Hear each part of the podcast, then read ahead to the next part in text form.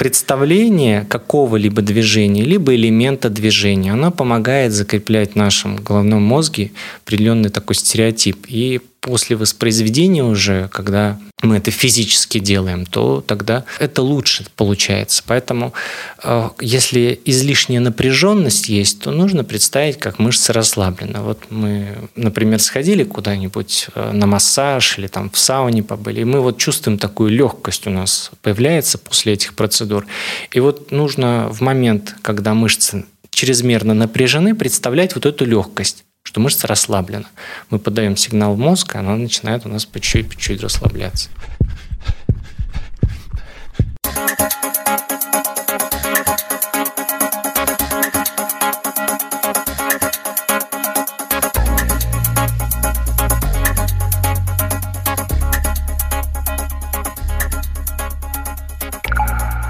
Подкаст «Гибкий ЗОЖ», как вы уже поняли, потому что вы же видели, что включаете на своем телефоне или на другом устройстве. Антон Хоменко, Костя Воронцов, тренер по легкой атлетике. Костя, привет. Привет, Антон.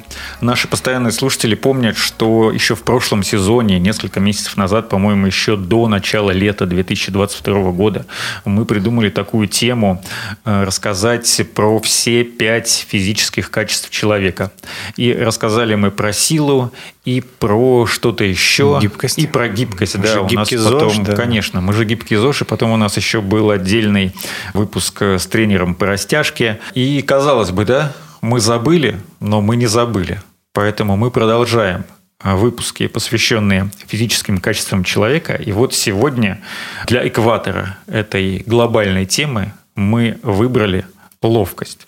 Слушай, ну я сразу скажу, что ловкость, на мой взгляд, это никакое вообще не физическое качество, потому что ее, скорее всего, можно как-то натренировать, но если у тебя с вестибулярным аппаратом есть какие-то проблемы, то тренируй, не тренируй, все равно у тебя ничего не получится. Знаешь, там можно чеканить мячик, там несколько раз его... Ну, помнишь, 21 была такая игра, когда почему-то 21 раз считалось прям супер круто, но у меня никогда не получалось, даже когда я занимался футболом, там, по-моему, 15 или 16 раз у меня был рекорд, но это тоже нормально, кстати.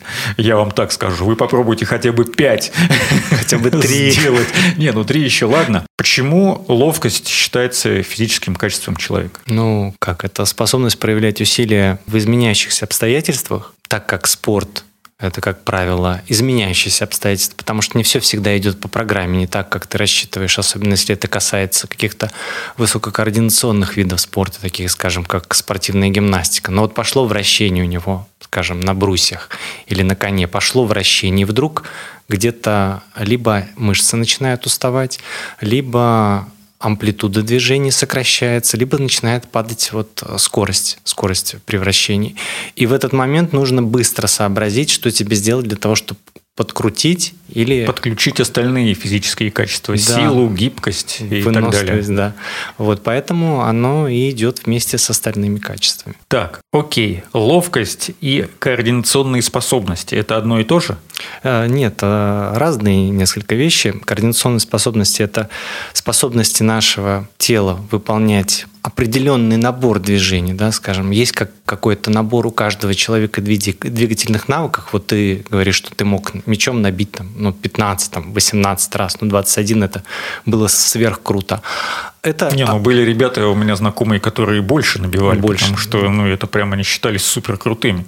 Да, ну вот получается, у одного есть 15, другой там сможет 5 это сделать, а третий там, ну, какую-то среднюю, среднее количество набить мячом. Вот, то есть у всех разное количество, и, соответственно, разный набор. У кого-то меньше, у кого-то больше, у кого-то там средний.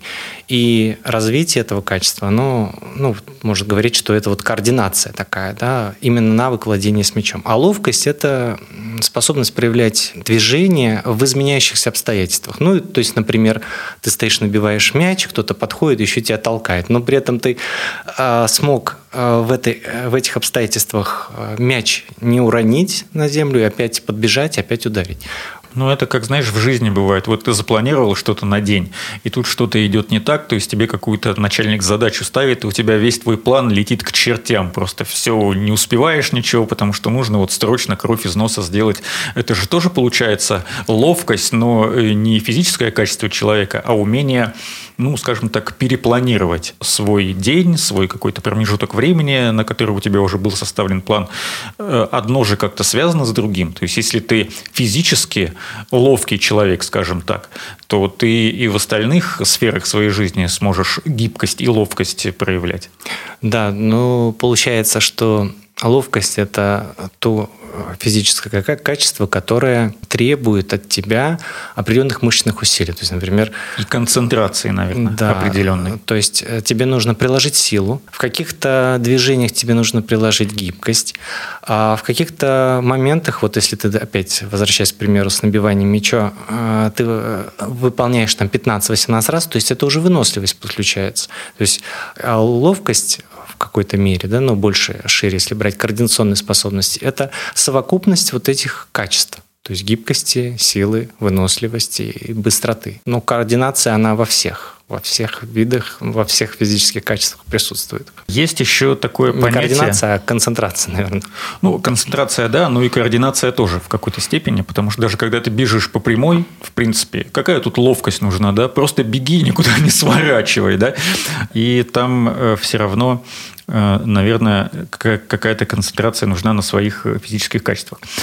Координационная скованность – есть такое понятие. Ну, что такое скованность в общем плане, да, мы, наверное, все себе представляем, когда человек скован, например, что-то стесняется или там что-то ему нужно сделать, но он никак не может решиться сделать вот этот первый шаг, неважно абсолютно о чем идет речь, но координационная скованность в значении физического качества человека, вот что это, как это, в чем это проявляется и почему это возникает?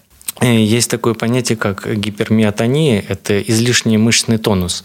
У многих людей, э, так как они либо один э, вид спорта избрали, и у них ну, скажем, велосипед, он там не, можно сказать, конечно, где-то, но, скорее всего, это на треке, когда вот, знаешь, в помещении есть трек, и они вот там по, по кругу, кругу просто гоняют. По кругу да. едут, и там высокая скорость у них развивается, и нужно проявлять вот координационные способности, там достаточно высокие. Но если это шоссейник, то там, наверное, только на поворотах, э, либо когда спуск с горы идет. Но, на мой взгляд, это развивается очень сильно, получается, односторонность э, в подготовке, и э, человек не способен, там, скажем, там, потом поиграть с мячом, да, или в волейбол поиграть, то есть проявить движения, которые бы были более такие, скажем, не травмоопасные, да, потому что э, часто вот ко мне приходят люди на тренировку, у них из-за того, что небольшой опыт в там, в плане освоения физических упражнений, не только бега, да, но, скажем, человек там никогда ни разу на лыжах не стоял, или там, не знаю, не умеет э, подать мяч, да, ракеткой теннисной, э, что настольный теннис взять, что большой теннис. Просто нет навыка, да, такого. И получается, нет одного навыка, другого навыка, третьего навыка. Это потом проявляется в том, что условно, какое-то простейшее упражнение беговое, ему сложно сделать, и часто говорят о вот гипермиотонии, то есть когда мышечная скованность, то есть мышца в момент напряжения, она напрягается, но она очень долго расслабляется. Есть вот такие люди, у кого этот мышечный тонус повышен – и ну, вот нужно учиться расслабляться, чтобы движения были более скоординированными, более легкими, свободными. И каким образом э, есть какие-то способы расслабления? Да, то есть э, это упражнение на гибкость, то есть регуля... регулярно, бы, да? да, регулярно нужно растягивать э, мышцы, которые вот, ну, компрессуются, да, скажем, э, сжимаются, э, растягивать. Также в паузах отдыха, если это какая-то силовая тренировка или когда требуется более высокая координация, например, ты вот сейчас упомянул о том, что человек бежит по прямой, новичок, То есть у него нужно добиться того, чтобы он напрямую научился бегать расслабленно, свободно, чтобы ногу ставил со стопы, чтобы ровненько он бежал. Ну, а потом... грубо говоря, чтобы он не задумывался, как он бежит, а просто бежал как человек натренированный. Он же не думает, что ему нужно сейчас вот ногу поставить под центр тяжести. Это уже само собой как бы Но... происходит, потому что он бегает ну, достаточно давно для того, чтобы для... у него организм сам помнил. Ну, то есть вот у него поступил сигнал бежать, он и бежит. Да, до автоматизма. И потом уже обучение идет бег по виражу скажем, взять э, тот же вираж стадиона, там уже нужно по-другому бежать. То есть там немного нужно наклонять корпус, э, рука, которая ближе к центру. Это если мы бежим, ну, получается. Центробежная сила, да, да, и все такое. Да, то есть мы должны рукой правой работать э, чуть шире, левая рука у нас более короткое движение совершает. Корпус наклонен к центру немного, но это все зависит опять же от скорости. И правая нога, да, если вот мы идем по виражу, то она немножечко, стопа должна заворачиваться к центру.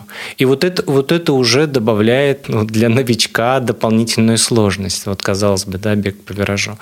Вот поэтому при каких-то таких упражнениях еще дополнительно используют упражнения на расслабление. То есть там какие-то маховые движения, либо потряхивание, постукивание по мышцам. Особенно э, это актуально, когда выполняется силовая какая-то работа. Ну, не исключают э, виды массажа, массажа. Мы вот часто говорим о том, чтобы, если вы бегаете, используйте хотя бы э, фитнес-ролик, придите покатайтесь после тренировки. Ну, об мышцы... этом у нас целый выпуск был, да. когда-то поищите, не поленитесь. Хорошо помогает. Мы их записываем все-таки. Да. Хорошо помогает в этом плане сауна, баня, плавание, так как другая среда, и мышцы очень хорошо расслабляются. А что вот. такое идиомоторная тренировка? Это ну, от слова идея, греческое слово, когда образ, мы, мы что-то представляем. Вот мы можем, сидя, представить в своей голове, как мы талантливо бежим, да, и круто Ой, бежим. Знаешь, сколько раз это представлял вообще, просто не сосчитать. Так вот, представление какого-либо движения, либо элемента движения, оно помогает закреплять в нашем головном мозге определенный такой стереотип. И после воспроизведения уже, когда мы это физически делаем, то тогда это лучше получается. Поэтому э, если излишняя напряженность есть, то нужно представить, как мышцы расслаблены. Вот мы, например, сходили куда-нибудь э, на массаж или там в сауне побыли, и мы вот чувствуем такую легкость у нас появляется после этих процедур. И вот нужно в момент, когда мышцы чрезмерно напряжены, представлять вот эту легкость что мышца расслаблена. Мы подаем сигнал в мозг, и она начинает у нас по чуть-чуть, расслабляться.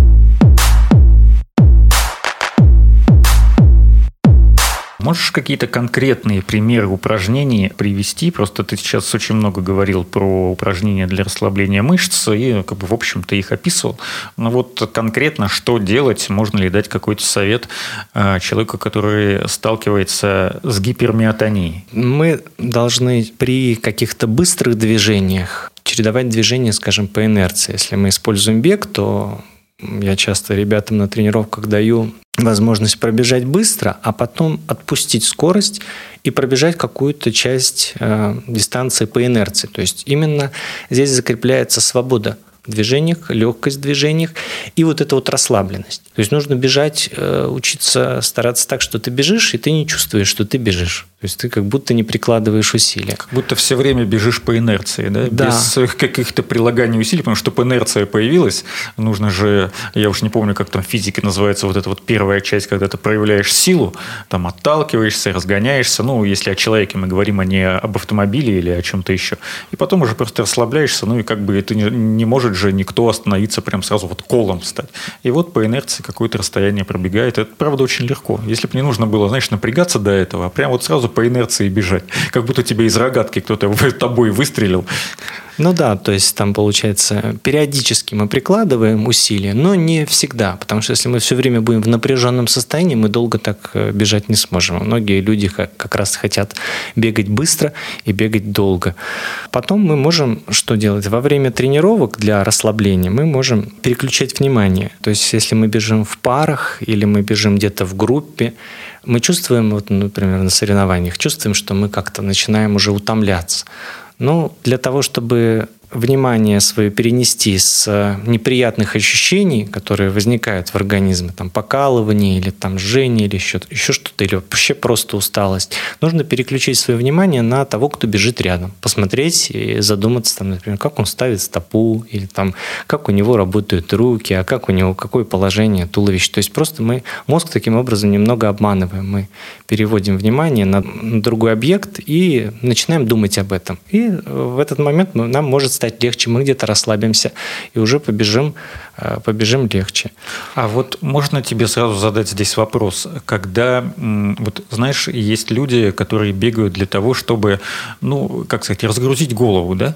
То есть вот человек бежит и думает о чем-то, ну, что его волнует или просто что ему в голову. Ну, то есть он постоянно в каких-то мыслях, может быть, он там обдумывает какую-то задачу по работе или там у него есть, э, не знаю, желание поехать в отпуск, и он думает, как лучше сделать, вот, чтобы освободиться конкретно вот в этот период времени, например, когда друзья собираются. Ну, короче, куча мыслей существует, миллиарды просто у каждого человека они свои. Я думаю, что вы представите себе э, это все очень легко.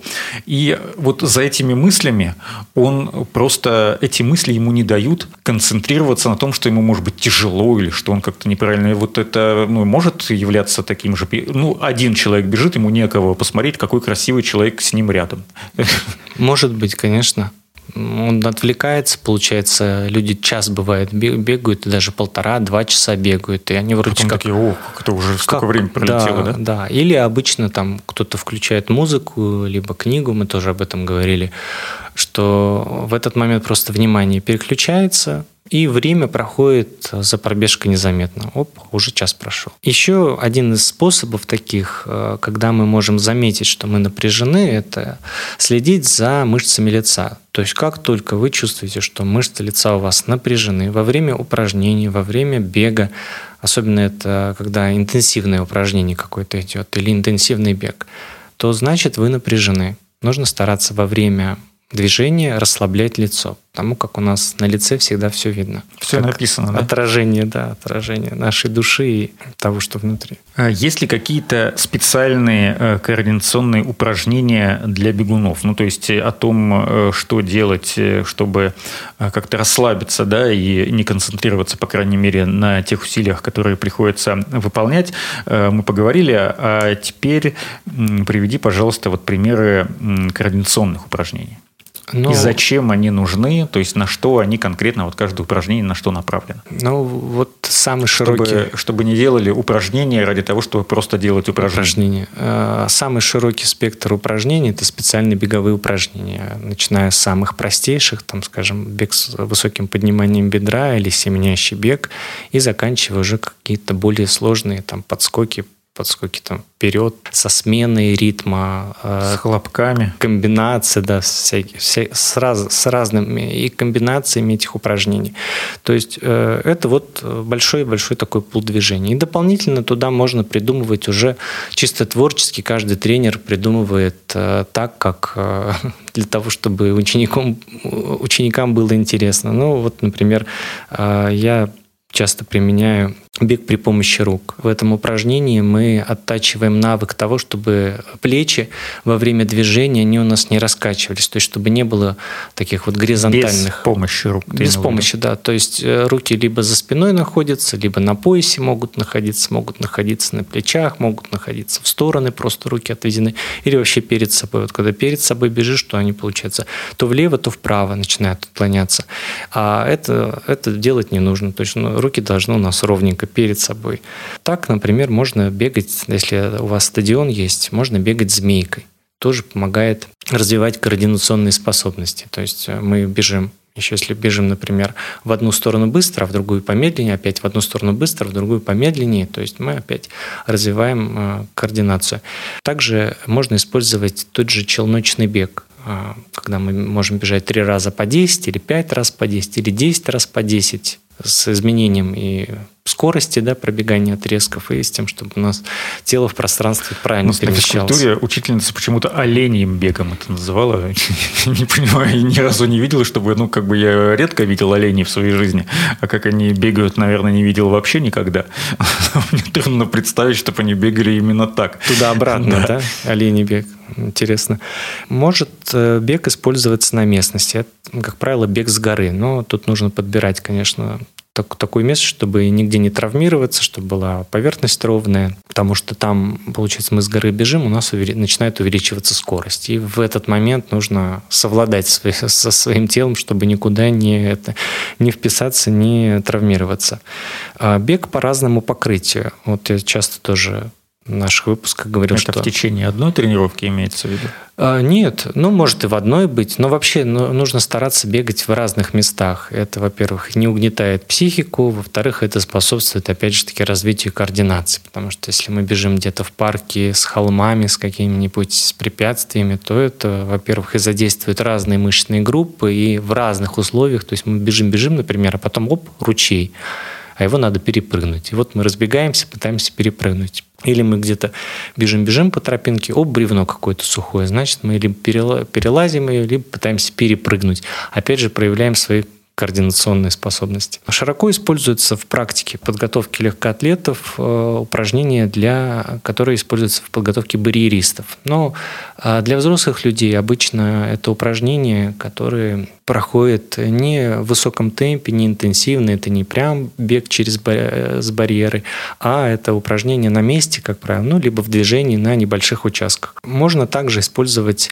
для подготовки разные балансировочные платформы, диски, чтобы задействовать разные мышечные группы и, опять же, готовить организм к разным условиям, потому что если мы скажем, бежим по песку, то кто бегал по песку, знает, что постоянно, получается, тело у нас э, нестабильно. То есть мы можем где-то э, ногу вот-вот подвернуть. Поэтому использование там в отсутствии песка дисков таких или платформ, оно помогает э, и укрепить мышечный аппарат и помогает бегуну уже в дальнейшем. Можно использовать бег со старта, например, меняя толчковую ногу и маховую. То есть это тоже, когда человек привыкает все время ставить толчковую ногу вперед, а потом мы заставляем а, ну просто стартовать с другой ноги, С другой ноги, да, с другой ноги отталкиваться. Это уже тоже, получается, несколько меняет характер движения. И упражнения, которые могут быть, скажем, по условному звуковому сигналу или из разных положений. Вот, скажем, у детей при обучении бега со старту используют разные положения. То есть он стартует лежа,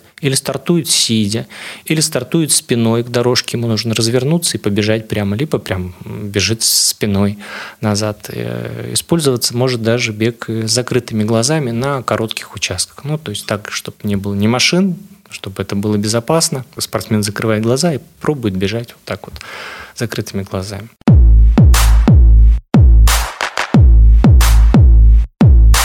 Все, что ты назвал, мне кажется, это еще тренировка нейронных связей. Да. То есть ты делаешь что-то не так, как обычно, ну, по крайней мере, чередуешь, и это не только на твои физические способности как-то влияет, но и на развитие своего мозга. Мне кажется, нам нужно с тобой поговорить как-нибудь на тему того, как... Э, тренировать мозг. Как тренировать мозг, да. Или как, например, занятия спортом сами по себе тренируют мозг. Да, давай поговорим. Ну, это же вообще классно. Ну, не сегодня, конечно, потому что у нас тема-то еще с тобой не закончилась, но обязательно э, напомните нам, напишите в комментариях, если вдруг мы забудем э, в нашем телеграм-канале, ссылка на него в описании.